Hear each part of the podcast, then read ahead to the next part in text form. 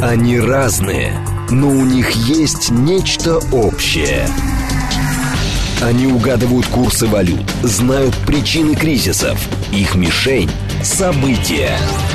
Эксперты отвечают на ваши вопросы в программе «Револьвер». «Револьвер». Программа предназначена для лиц старше 16 лет. 10.07 в столице радиостанция «Говорит Москва», 94.8, микрофон Евгения Волгина.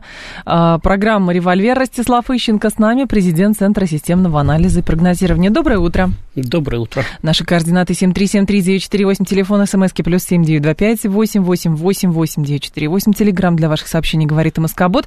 Смотреть можно в YouTube-канале, нет, в YouTube-канале нельзя, в телеграм-канале «Радио говорит МСК» и в нашей официальной группе ВКонтакте. Пожалуйста, смотрите. Два заявления есть э, Владимира Зеленского. Во-первых, он говорит, что он выразил готовность принять Си Цзиньпиня на Украине, в частности, очень приглашают, очень, а Си Цзиньпинь что-то молчит. Вот, он говорит, мы готовы видеть его здесь, я хочу хочу с ним поговорить, сказал Зеленский. Осталось выяснить, готов ли Си Цзиньпинь и хочет ли с ним разговаривать. А, и еще Зеленский не исключил, что украинское общество, и здесь формулировка очень интересная, будет требовать от него пойти на заключение мира с Россией. Надежда украинской власти только на командование ВСУ. Если Украина не выиграет затяжную битву в Бахмуте, Россия может начать заручаться международной поддержки, поддержкой сделки, которой а, может потребовать от Украины неприемлемые компромиссы. Про что это? Это подготовка общественного мнения, думаете? Вы знаете, вот в самом начале, когда вы мне сказали про это высказывание Зеленского, да, и задали вопрос подготовка общественного мнения, вы меня угу. просто шокировали, потому что вы в определенный тоннель, так сказать, направили мои мысли. Я думаю, ну что им готовить общественное мнение? Общественное мнение было готово еще до войны. А, в смысле, идти на компромисс с Россией? Да, еще то самое, да? еще э, когда его выбирали, да, а, она, тогда еще. Он же, он же приходил к классе как президент мира. И всем обещал, что он заключит какой-то там мир. А потом что-то пошло не так. Да, потом началась война. Вот. Значит, то есть, соответственно, там готовить особенно нечего. Наоборот, с каждым днем ему все труднее и труднее, потому что у него же спросят, подожди, а что было столько людей гробить в Бахмуте для того, чтобы потом мир-то заключать? То есть, насколько я понимаю, это высказывание из того же ряда, что и было вот недавно, мы не можем наступать, потому что танков нет, снарядов нет там и так далее. То есть это э, камень в огород Запада. Ребята, вот ли будете воевать, да, ну давайте. Дайте что-нибудь. Да, оружие, угу. да, то сейчас на меня еще и общественное мнение давить будет, а Россия будет заручаться вашей поддержкой. Ну и тут он не так уже не прав, потому что, э, опять-таки, э, европейские партнеры американцы уже начинают намекать им, что, ребята, вы говорили нам, что Э, Россия за три недели захватит Украину, и на этом все закончится, а мы потом, значит, введем против нее санкции и за полгода угробим Россию и начнем делить трофеи. Угу. А уже скоро второй год заканчивается, трофеев не видно, война идет, напряжение большое. Украину нам надо финансировать. Значит, мы теряем деньги на санкциях, причем очень большие деньги. Мы гробим свою промышленность, потому что мы отказались от дешевых российских энергоносителей покупаем ваши дорогие. Э, трофеев не видно. И мы еще должны содержать Украину придачу. Когда это закончится? Тем более, что я уже неоднократно напоминал, что Шольц в свое время, когда еще только начиналось СВО, и они вводили санкции, он сказал, что в режиме вот таких санкций германская экономика продержится два года а потом, значит, все. Значит, ну, я говорю, что я понимаю, что то, что Шольц считает все, да, то есть, то есть то, что он считает, что для германской экономики наступит конец, по украинским меркам это только начало. То есть он скажет, ну, если бы мы так жили, так мы вообще бы и не переживали бы ни о чем. Значит, но тем не менее для Германии это, это существенное потрясение, потому что Германия теряет предприятия, Германия теряет рабочие места, Германия теряет деньги в бюджет, Германия теряет позицию экономического лидера Европейского Союза, Германия теряет позицию политического лидера Европейского Союза, и по большому счету Германия теряет перспективу.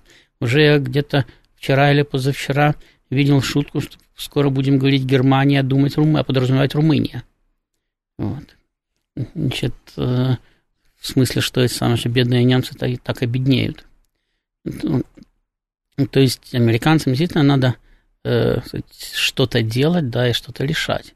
И я уже тоже говорил, что с моей точки зрения их требования, причем совершенно безумные требования к Украине наступать, наступать и наступать, хотя понятно, что потенциалы Украины и России несоизмеримы, американцы сами говорят о том, что весь Запад не в состоянии обеспечить Украину достаточным количеством расходных материалов, чтобы хотя бы сравниться с Россией, скажем, по интенсивности той же самой артиллерийской стрельбы. Соответственно, понятно, что ей в такой ситуации даже обороняться трудно. А ей говорят, наступать надо, а наступать еще труднее, потому что для того, чтобы наступать, надо иметь возможность стрелять не с такой же интенсивностью, как противник, а еще интенсивнее. А Украина стреляет в 3-5 раз менее интенсивно, чем Россия, потому что нет снарядов, нет пушек там и так далее. Значит, э, э, американцы довести ее до нормальной кондиции не могут, наступать требуют. Вопрос зачем? Затем, что необходима определенность. То есть или Украина каким-то чудом взяла и победила, да, на что надежды нету, но мало какие чудеса случаются. В свое время Советский Союз распался. Сейчас как раз очень вовремя для американцев. А до этого Российская империя тоже очень вовремя распалась, но уже для немцев. То есть у американцев та же тактика, которая была вот. даже во время Второй мировой войны, смотрели, чья возьмет первее? Нет, по принципу, ну, если, если вдруг Украина каким-то образом победит, уже хорошо. Вот тогда можно будет европейцам говорить, смотрите, Украина там в прошлом году наступала, освобождала территории, в этом году наступает, освобождает территории, в следующем году будут наступать, освобождать территории. Надо им просто помогать, и активнее помогать, интенсивнее. Возьмите, что еще войска пошлите. Значит, тогда будет быстрее. Вы же хотите быстрее? Вот давайте угу. сделаем быстрее там и так далее. Значит, э, э, это один вариант, да, для них. Но поскольку на это большой надежды нету, да, на то, что Украина там что-то еще захватит, значит, или откуда-то там выбьет российские войска, и уж тем более на какие-то существенные победы. Значит, есть другой вариант. Значит, Украина окончательно разбилась в Россию. Значит, и там тоже есть развилка. Пожимаем плечами и говорим, ну, видите, как нехорошо получилось. Не смогли мы спасти Украину, потому что вы, кстати, европейцы очень плохо помогали. А может, это Деза? Вот. Значит, нет, почему же? Вот. Э, они же тоже должны каким-то образом рассчитывать свое будущее.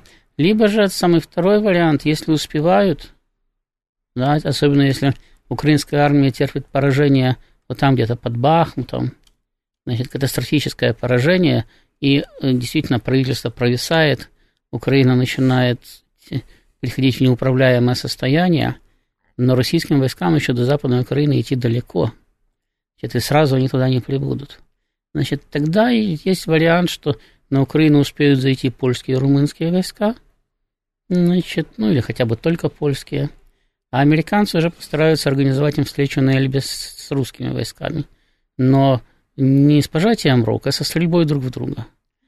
Значит, ну, организовать какую-нибудь провокацию, чтобы началась, начался очередной этап войны. Да? Значит, то есть у них, у них есть несколько вариантов решения одной и той же проблемы, которая какой-то для них хуже, какой-то лучше. Значит, они, естественно, будут стремиться к лучшему, к тому, чтобы война продолжалась. Значит, но остальные тоже прорабатываются, и во всяком случае все они не так плохи, как вариант, когда э, понятно, что Украина все равно загибается и загнется, но деньги бросать в эту прорву надо. Значит, а европейцы стонут, и, как говорит Зеленский, они же скоро начнут искать пути сближения с Россией, потому что им надо как-то из этой ямы выбираться. Вот. А вы видите, в Европе происходит постепенная дестабилизация, значит, народ спрашивает, почему должны жить так плохо – и не один народ, а сразу много народов в разных европейских Там еще странах. сейчас беженцы очередные пойдут. Значит, происходит, происходит дестабилизация правительств, нарастает угроза того, что проамериканские политики могут окончательно потерять популярность и э, значит, уступить власть другим, более умеренным. Но у них много водометов. В конце концов, более того, та же самая Франция, но там есть культура протеста. Но, знаете, Вековая, поэтому... самая культура протеста, вы имеете в виду Э, организовать очередную великую французскую революцию и перерезать весь правящий класс? Нет, вряд ли. Ну, потому как что у них, у них, у них вообще такая культура протеста. Э, значит, Нет, я говорю а желтые жилеты, и ничем не закончилось. Ну, это у многих ничем не заканчивается на определенном этапе, а потом заканчивается чем-то. Вот. Дело в том, что, э, знаете же, да, пословицу о том, что штыки всем хороши, на них только сидеть неудобно. Вот на водометах тоже не усидишь, потому что э, э, почему, допустим, э, наши революционеры все время пытались организовать в России всеобщую стачку, что в 17 году, что, кстати, сейчас всеобщую, давайте все выйдем на забастовку, да? Потому что, да, правительство может разогнать любую манифестацию на улице. Значит, но если вы все не работаете, все останавливается вокруг. А чем правительство руководит? Налоги прекращают поступать, потому что ничего же не работает.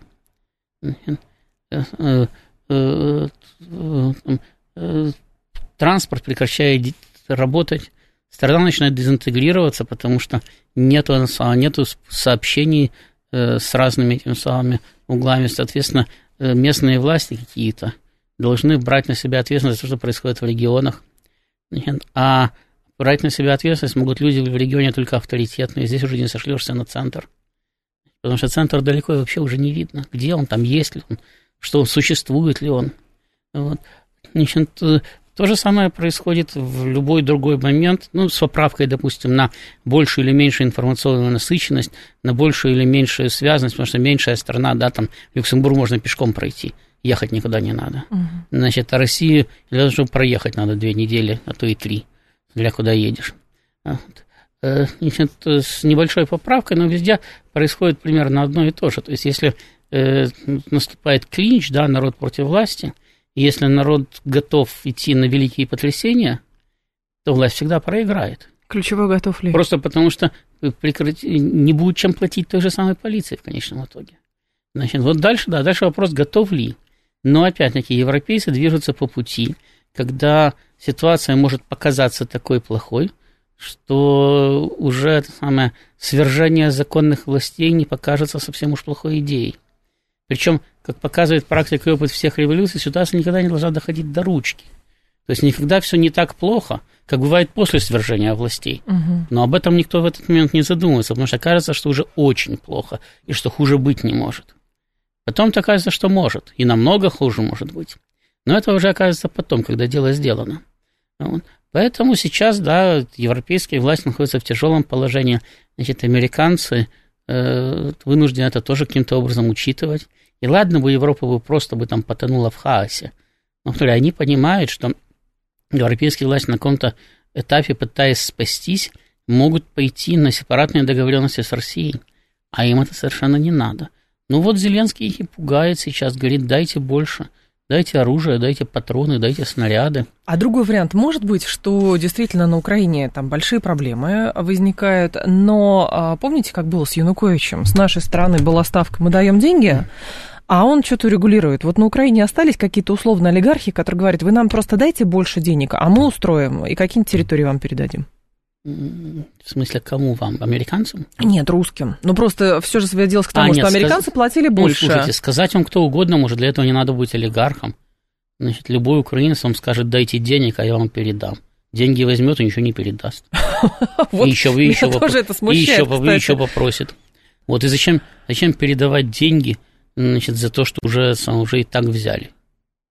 И можно будет опять, и можно будет взять еще. Понимаете, смешно вначале заплатить цену кровью, а потом платить еще и золотом.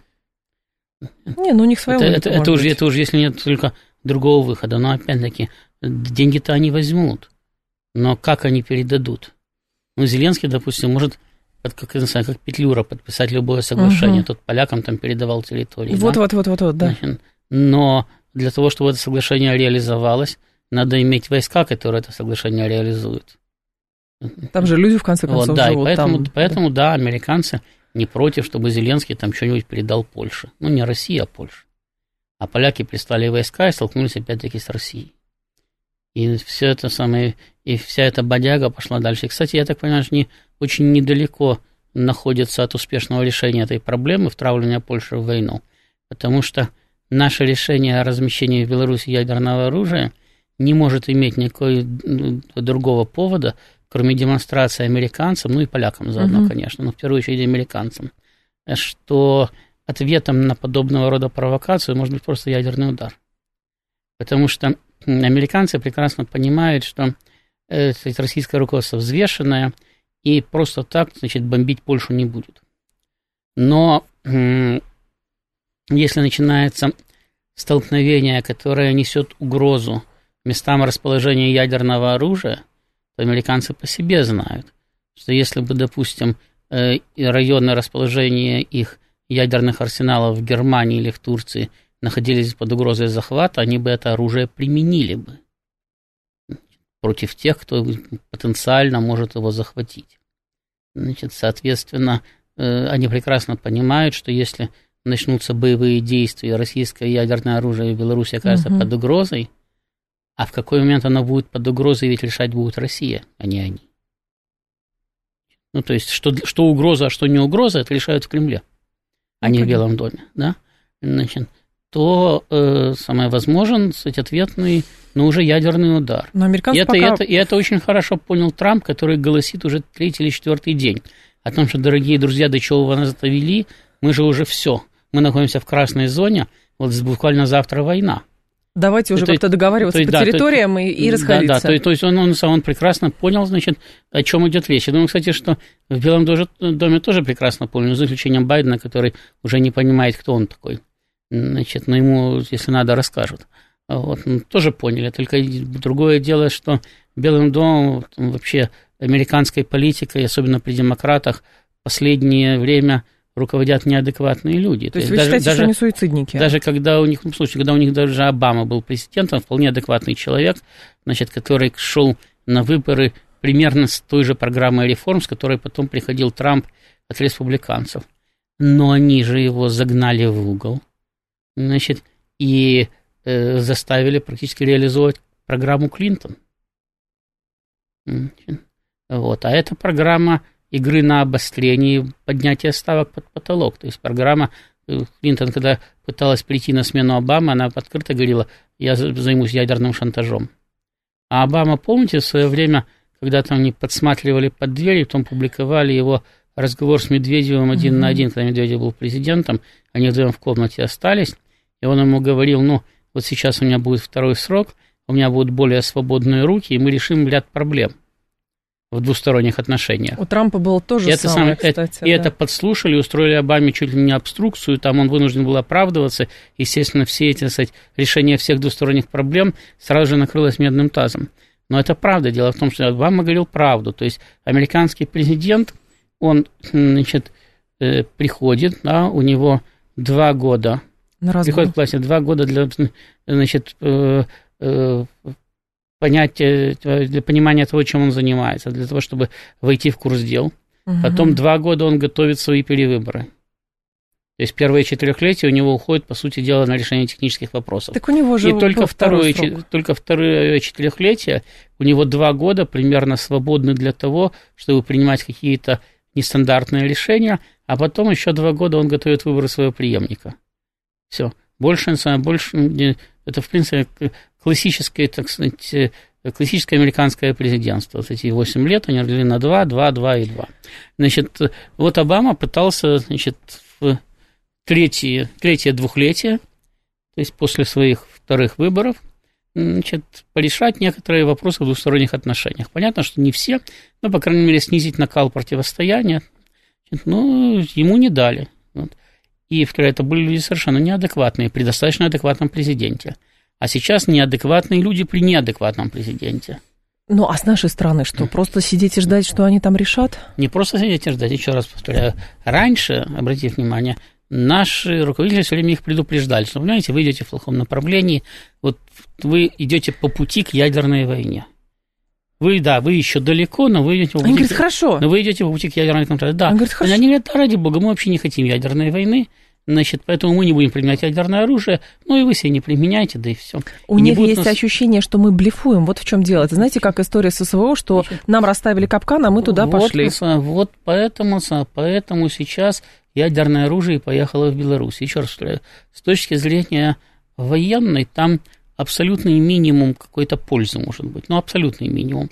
И новый регион, который не покрывали до этого э, средства доставки, там, э, тактические, да, Искандеры, те же самые, и фронтовая авиация, это в основном Галиция, западная Галиция, которая в Польше, восточная Галиция, которая на Украине. Ну и Волынь еще, по-моему, не, не накрывалась. А так все остальное совершенно спокойно накрывалось с территории России, из Калининградской области, из-под Питера, из-под Брянска, накрывалась вся Украина вплоть до линии Житомир-Винница, значит, накрывалась вся Прибалтика и накрывалась почти вся Польша тактическими средствами. Дальше уже по Америке, понятное дело, все равно летели бы стратегические ракеты.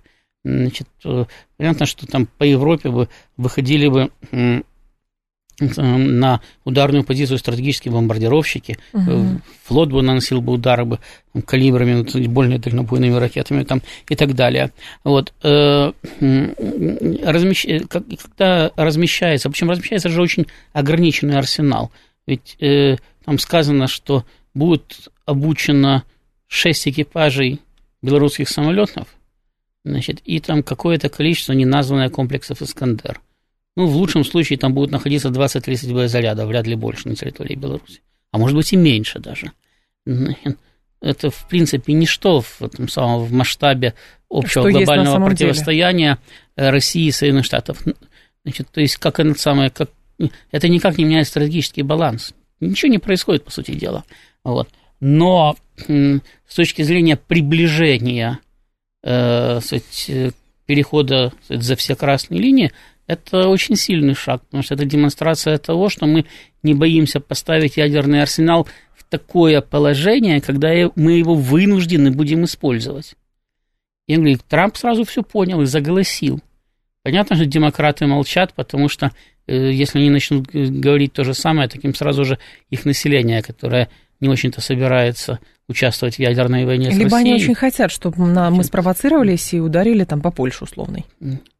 Ну, хорошо, мы ударим по Польше. Значит, дальше... Они скажут, да, смотрите, дальше, какие вурдалаки тут живут. Да, но дальше американцам надо решать какой-то вопрос, потому что Польша – это их союзник. И Польша, Польша не только страна НАТО, Польша – страна ЕС. И если... Да, у них есть кстати, две опции. Первая опция – нанести ответный ядерный удар по России. Ну да, можно тактический, но рискуя тем, что после этого начнется обмен стратегическими ударами. И вторая опция – сделать вид, что вообще так и надо было – и ничего страшного не произошло. Например, если не наносят ядерный удар, ответный по России, то в таком случае очень кстати, велик шанс, что в ответ прилетит сразу же стратегический. Вот. И не факт, а не факт, что э, э, они смогут там большое количество боеголовок перехватить. Скорее, вообще ничего не смогут.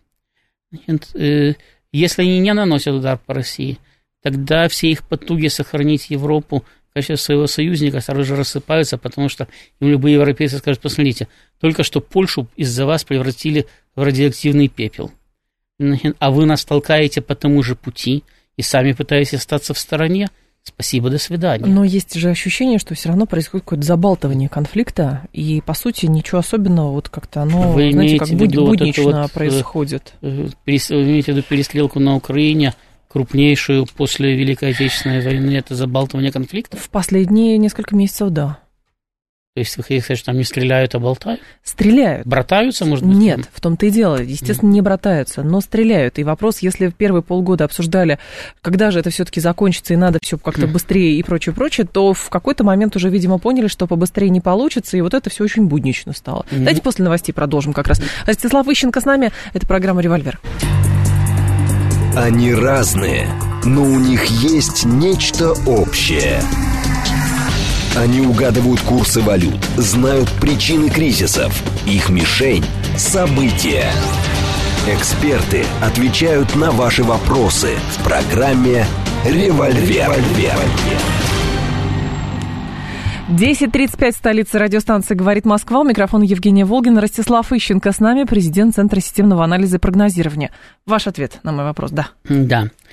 Э, вот, понимаете, значит, если отрешиться от эмоций, да, и представить себе, что мы имеем дело не с живыми людьми, а там, с там, игрой на экране компьютера или там, с полем на нем, там, с фишками, значит, пластмассовыми – то политика очень, кстати, война тоже очень интересная игра с непредсказуемым результатом.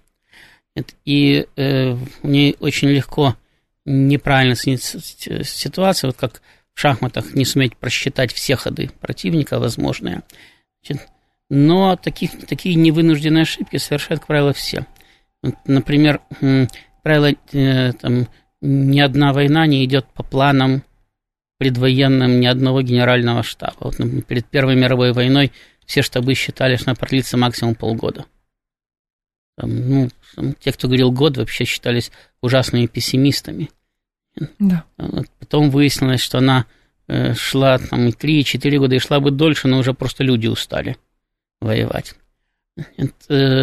Перед Второй мировой войной никто, опять-таки, ни один генеральный штаб не планировал, что она будет протекать именно так, как протекала. Даже немцы, которые планировали свои блицкриги, они не ожидали, что это будет настолько эффективно. Но уже к этому самому. В 1941 году они немножко обнаглели, но, в принципе, 39-й, 40-й, 41 год, э, значит, вот три их наиболее удачные кампании против Польши, Франции и первая против СССР 41 года, значит, э, э, для них были в значительной степени неожиданностью, потому что они во всех случаях наступали против отмобилизованных армий, Советский Союз тоже провел частичную мобилизацию, разместил в западных округах достаточно большое количество войск. Значит, в э, случае в 1940 году значит, британские и французские войска превосходили их по всем показателям. Поляки по всем показателям уступали, но значит, уступали не катастрофически, тем более с учетом того, что э, поляки представляли только часть сил коалиции, а в тылу у них были еще англичане и французы у немцев – то, э, в принципе, опять-таки, немцы находились в, состоя... в ситуации крайне опасной. Э, вот. В 1941 году Советский Союз превосходил технически по количеству самолетов, танков, артиллерии, уступал немного по количеству живой силы, по количеству солдат. Превосходил по... То есть его флот абсолютно господствовал в море на театре военных действий, и на Балтике, и на угу. Черном море там, и так далее. То есть э, ситуация для них была очень, кстати, вроде бы не блестящая, а результаты достигались хорошие. В то же время, там, допустим, советский генеральный штаб вообще не предполагал, что э, значит, не то, что до Москвы, вообще там до Минска надо, придется отступать. Точно так же, как вы понимаете, не планировали катастрофическое поражение англичане и французы. Ну вот, и когда произошло... Да, но в результате немцы все равно проиграли эту войну. Угу. Значит, несмотря ни на что. Значит, чего они тоже не планировали, как вы понимаете. Ну, очевидно. Значит, э, вот в, когда произошло столкновение в 2022 году, значит, э, э, да, нам значит, этот механизм виделся по-другому. То есть войска заходят на территорию Украины, значит, население радостно встречает, армия либо переходит на сторону России, либо не оказывает сопротивления, правительство Зеленского куда-то там убегает, значит, ну и после этого проводятся свободные выборы, значит, новая демократически избранное правительство начинает заниматься денацификацией под радостные взвизгивания всего народа. Значит, американцы предполагали, э, что Украина будет оказывать сопротивление, что это сопротивление будет достаточно серьезным, но им в голову не могло прийти, что Россия не начнет воевать сразу по-настоящему, а будет как-то понарошку это делать. И поэтому они тоже рассчитывали, что где-то три недели Украины больше нет, а санкции против России есть. И это, собственно, то, что их интересовало, потому что тогда деньги в Украину вкладывать не надо, это уже теперь проблема России и российского бюджета. А против России есть санкции, которые должны, кстати, уничтожать ее экономику. Значит, получилось, что Украина есть, и это все еще до сих пор американская проблема. Значит, э, санкции против России действуют не на Россию, а на американских друзей. И это совсем не так блестяще, как э, предполагалось. Угу. И Россию не удалось сломать ни за полгода, ни за год, ни за полтора. И совершенно очевидно, что э, финансово-экономическим путем не удастся сломать вообще. Американцы сами раньше сломаются. Значит, э, э, возникла, грубо говоря, патовая ситуация. То есть, что делать с этой самой Украиной, никто не знает, потому что нам она нужна примерно так же, как американцам. Ну, то есть, никто, в общем-то, не против присоединить русские земли, но на русских землях уже живут не русские люди, они себя уже провозгласили украинцами и активно воюют против России. Причем в очень большом количестве. Значит, даже если не оттуда, э, ну, сейчас уже большая часть убежала, если еще чуть-чуть там доубежит, и нам погибнет уже там не 200 тысяч, а еще миллион, и вообще останется совсем мало, там 5-6 миллионов украинцев останется на этих территориях, то все равно будет огромная проблема а э, как потом обустраивать вот эту огромную территорию, на которой жило свыше 50 миллионов человек, когда у тебя в руках только 5 миллионов, и те непонятно какие, там старики, инвалиды, э, кто-то еще вообще не лоялен там и так далее.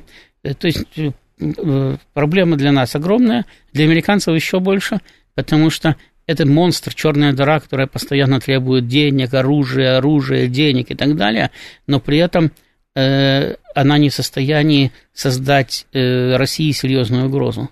То есть ее конец виден. Понятно, что ее перемелят. Значит, это просто вопрос эти, времени. Да, да, но за это время, за это время э, очень сильно пострадают американские союзники в Западной Европе. Uh-huh. Значит, э, э, причем вплоть до того, что действительно их лояльность Соединенным Штатам превратится в нечто диаметрально противоположное. Значит, опять-таки, не потому, что, допустим, Шольц перейдет на другую сторону, uh-huh. а потому что Шольцу придется уйти, Макрону придется уйти там, и так далее. А следующие политики будут приходить уже несколько с другими, кстати, планами и перспективами. То есть все это видно, ситуация тупиковая. В принципе, ни у кого нет особо хороших ходов. Значит, единственный, кстати, вариант это дальше продолжать воевать, ну вот нам, значит, побеждать там потихонечку, uh-huh. да, а американцам втягивать в это дело другие государства для того, чтобы победа России откладывалась, откладывалась и откладывалась. Украина, Польша, Румыния, Финляндия, Германия. Чтобы убивали друг друга и все. Да, ну убивайте и убивайте. Чем, чем больше, тем лучше. И чем дольше, тем лучше тоже. Значит, а они тогда, я говорю, получают определенную свободу рук на китайском направлении, связанную абсолютно Россию на Западе, которая рано или поздно все равно начнет испытывать трудности. Нельзя же э, безнаказанно воевать вечно и тем более еще со всей Европой. Рано или поздно начнет э, ощущаться усталость у народа, начнут ощущаться действительно экономические проблемы там, и так далее, потому что все это сказать, вопрос э, времени, а не принципа. Э, поэтому, значит, вот для нас тоже, кстати, точно у американцев нет большого этого самого запаса времени для, для решения своих проблем. Им надо переключаться на Китай. И у нас нет большого запаса времени для решения своих проблем, потому что, против нас, потому что если мы будем слишком сильно тянуть, против нас могут подключить другие страны к войне и так далее. Значит, вот сейчас, значит, вот на этом вот маленьком пространстве территориальном, при лимитированном времени идет красивый такой танец, значит, кто кого перетанцует, сюрпляс, да, значит, когда самое велосипедисты стоят и ждут, кто первый рванет, значит, и пытаются друг друга обмануть. Ну, вот и здесь точно так же, значит, вот все, все, все пытаются э, найти ход, с помощью которого, значит, твой противник будет значит, ликвидирован. Значит, а тебя за это ничего не будет. Э, при этом постепенно, поскольку никто ничего другого еще не придумал, значит, постепенно приходится идти на повышение ставок. Причем как одной стороне, так и другой.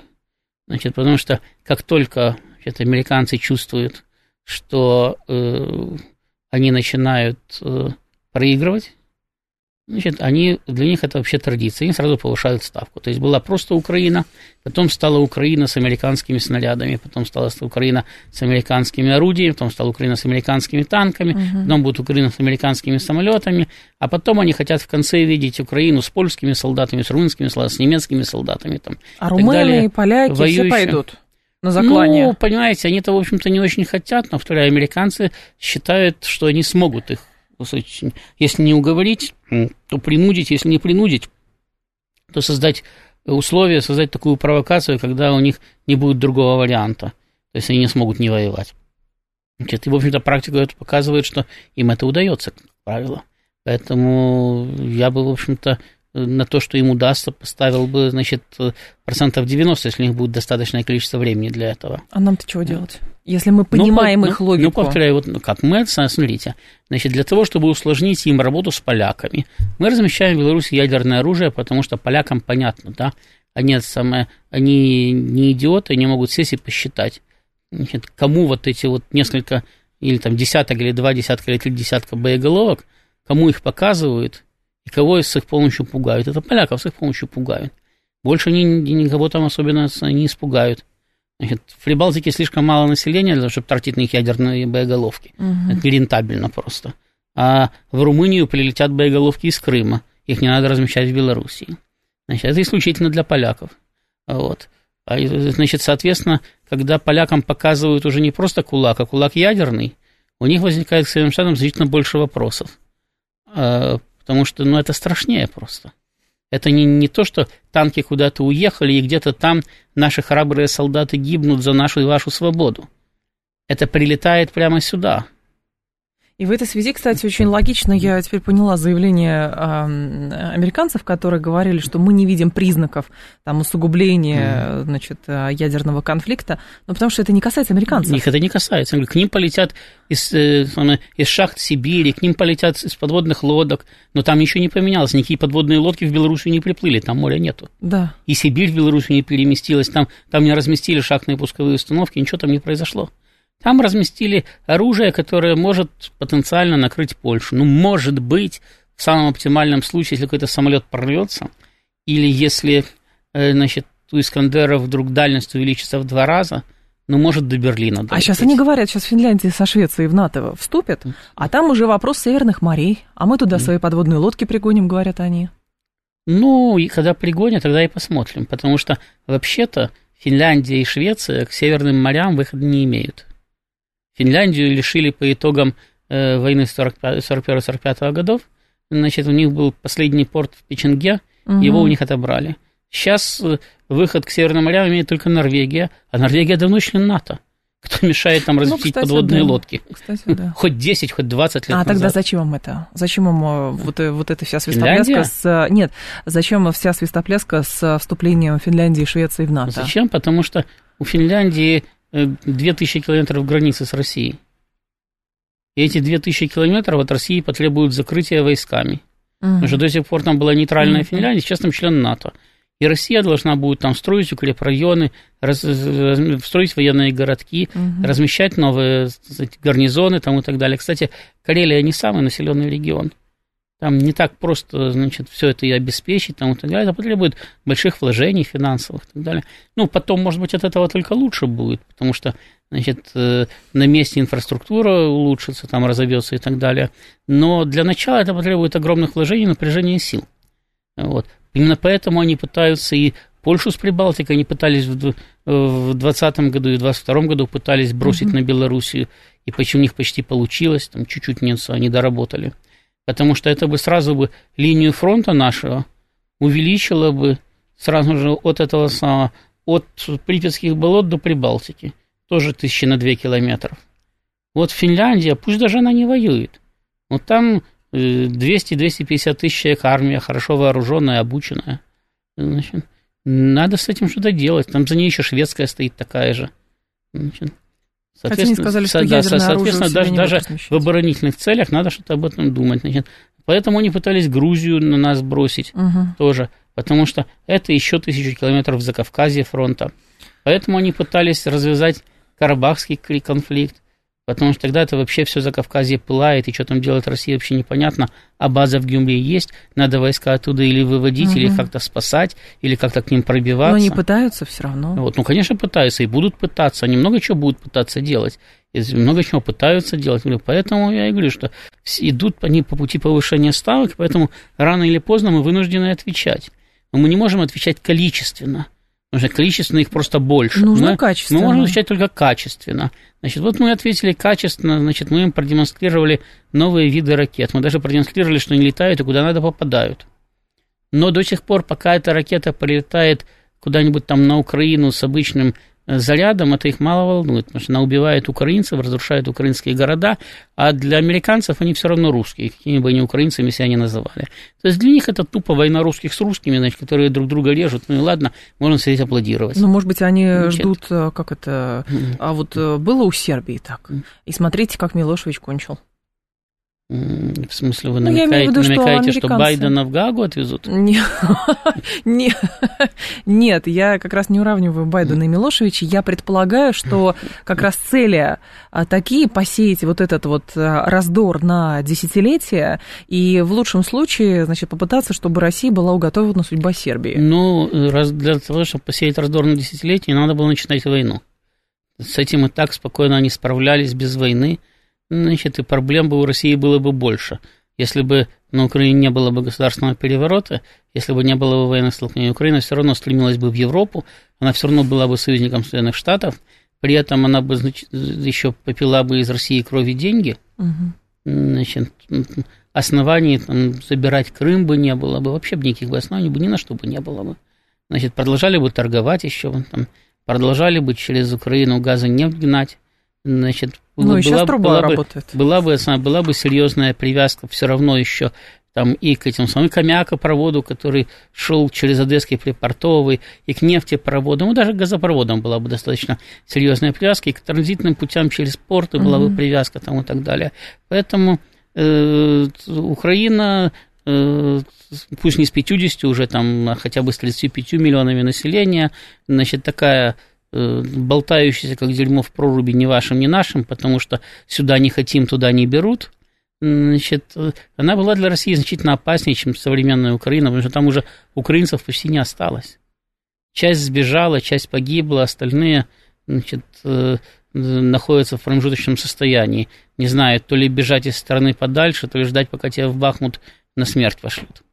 Вот. А действительно все мы сейчас видим, что в Бахмуте решается будущее как раз э, вот это противостояние? Ну, я не думаю, что только в Бахмуте. Дело в том, что Зеленский сделал Бахмут своим Сталинградом ну вот как Гитлер, который ни с того ни с сего к Сталинграду привязался, значит, и все, и, значит, сделал это принципиальной точкой, вот надо, вынь да ему положь Сталинград, возьми его обязательно, значит, вот Зеленскому возьми и удержи Бахмут обязательно. Значит, хотя, с моей точки зрения, значительно опаснее для э, украинских войск прорыв потенциальный в Авдеевке, которую тоже уже почти окружили и могут скоро видеть, потому что после Бахмута российские войска выходят на э, линию славянско-краматорской агломерации. Там украинцы уже построили серьезную линию укреплений. Значит, там находятся резервы, которые эти укрепления заняли. Ну, то есть, ну, да, продвинуться там на 20-30 на километров и упрутся в следующие крупные городские центры, которые надо тоже большой кровью и долго штурмом брать. А вот прорыв из Авдеевки позволяет выйти на Покровск, угрожать дальше Павлограду, то есть э, э, выходить в обход этой самой славянско-краматорской агломерации на оперативный простор, отрезать э, э, э, войска, которые будут находиться на этой второй линии обороны, отрезать их от мостов через Днепр, от коммуникаций. Если еще и отправить второй раз войска в поход на Харьков – то вполне можно, кстати, угрожать всем коммуникациям этой группировки и заставить ее либо бежать, либо сдаваться, либо ну, сидеть там в окружении и ждать, пока ее добьют. Вот это ощущение вот. большой битвы, оно оправдано? То есть действительно стоит ожидать, что в ближайшее время ВСУ, какие бы они проблемы mm. не испытывали, но их кинут на это контрнаступление? Ну, я думаю, что, что их бросят в контрнаступление, только неизвестно где. Вот, потому что американцы требуют наступления. Показать какой-то качественный прорыв. Не даже не качественный прорыв, а когда я уже говорил, им надо, э, чтобы была какая-то определенность. Или уже понятно, что Украины больше нет, или, значит, можно продемонстрировать европейцам, что Украина сопротивляется, и давайте давайте больше танков, давайте самолеты, давайте одно, второе, третье, пятое, десятое.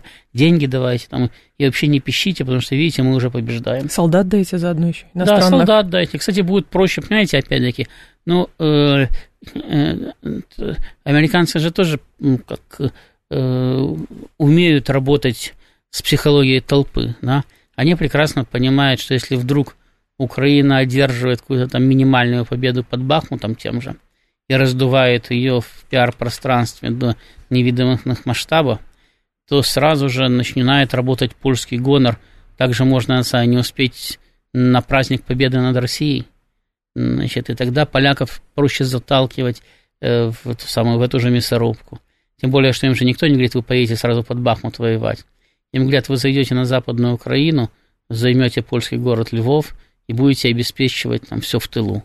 А потом, mm-hmm. когда они зайдут, тогда в них вдруг что-нибудь прилетит, э, американцы скажут, что это Россия, а кто и на самом деле запустил, никто не будет знать, а погибнет там пару сотен польских солдат за раз. И Варшава будет в истерике, и будут народные требования объявить России войну и наказать ее. Так далее. Ну, американцы в этих самых провокациях поднаторели, и как, как мыслят толпы, они прекрасно понимают, они умеют с этим работать. Вот, и поэтому там, я говорю, там понятно, в каком варианте, на что они примерно рассчитывают. Значит, ну, понятно, для них нужна определенность. Самое страшное всегда это неопределенность. Все-таки на войне и в политике, когда ты не знаешь, в какую сторону сейчас качнется ситуация, и тебе надо обороняться и призывать э, своих союзников э, к экономии ресурсов и к жесткой обороне, или тебе надо призывать своих союзников сделать последние усилия для того, чтобы угу. сломать врагу хребет и, наконец-то, достичь э, победы чайной. Вот. Поэтому они, они, хотят, они хотят определенности, они даже четко выставили дедлайн. Еще в том самом э, в декабре, в январе они говорили, что э, для Украины все определится к середине, к концу лета. Значит, да, за, до этого времени они считают, Украина должна провести наступление – любой ценой, значит, и тогда э, они увидят результат этого наступления и, исходя из этого, будут значит, выстраивать свои дальнейшие планы, значит, ну, даже не, не выстраивать, а будут реализовывать один из вариантов своих дальнейших планов. Угу. Наш слушатель говорит, всю Украину все-таки будем брать а, или нет? Ну, такое ощущение, что, знаете, это торт какой-то, который вот давай ну, два куска тебе или сразу целиком. Ну. Не, ну вы же знаете, что целиком я не съем, поэтому полежьте на 8 кусочков. Да, да, да, да, вот. да. Вот из той, из ну, той вот, же вот, здесь, вот здесь также. Полежьте на 8 кусочков, а дальше посмотрим. Дело в том, что никто не знает, всю Украину будем брать или не всю, потому что никто не знает, каким образом сложится ситуация. Конечно, с точки зрения долгосрочного государственного интереса лучше брать всю, потому что это решает сразу, ну, а, то есть это определенные проблемы создает, но какую-то часть проблем решает. То есть это решает э, проблемы с какими-то там территориальными претензиями от остатков Украины, это решает проблему с попыткой воссоздать из остатков Украины какую-то там, э, значит, Э, постоянно действующую антироссийскую провокацию там, и так далее. Значит, это заставляет в том числе и Европу задуматься о том, ну что дальше. Все, вот э, придурки, готовые воевать с Россией, кончились, и территория это закончилась. Теперь уже, если что, надо э, начинать с европейской территории, с территории стран ЕС, с территории стран НАТО. Готовы, не готовы? Давайте думать будем над этим там, и так далее. То есть, э, э ну и при том, что я говорю, что те проблемы, которые возникают, они возникают в любом случае, потому что неважно, какой кусок Украины э, мы присоединили.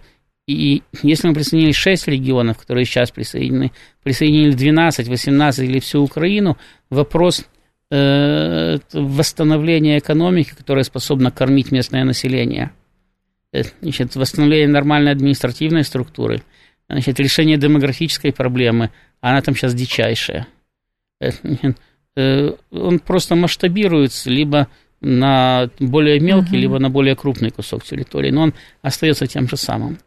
То есть э, проблемы все равно есть, а какие-то из них можно, можно решить. Но э, мы же не любой ценой будем это все занимать. Если, если вдруг мы упремся в вариант либо начинать европейскую войну, либо договориться о том, что мы возьмем кусочек, но ну, надо договориться.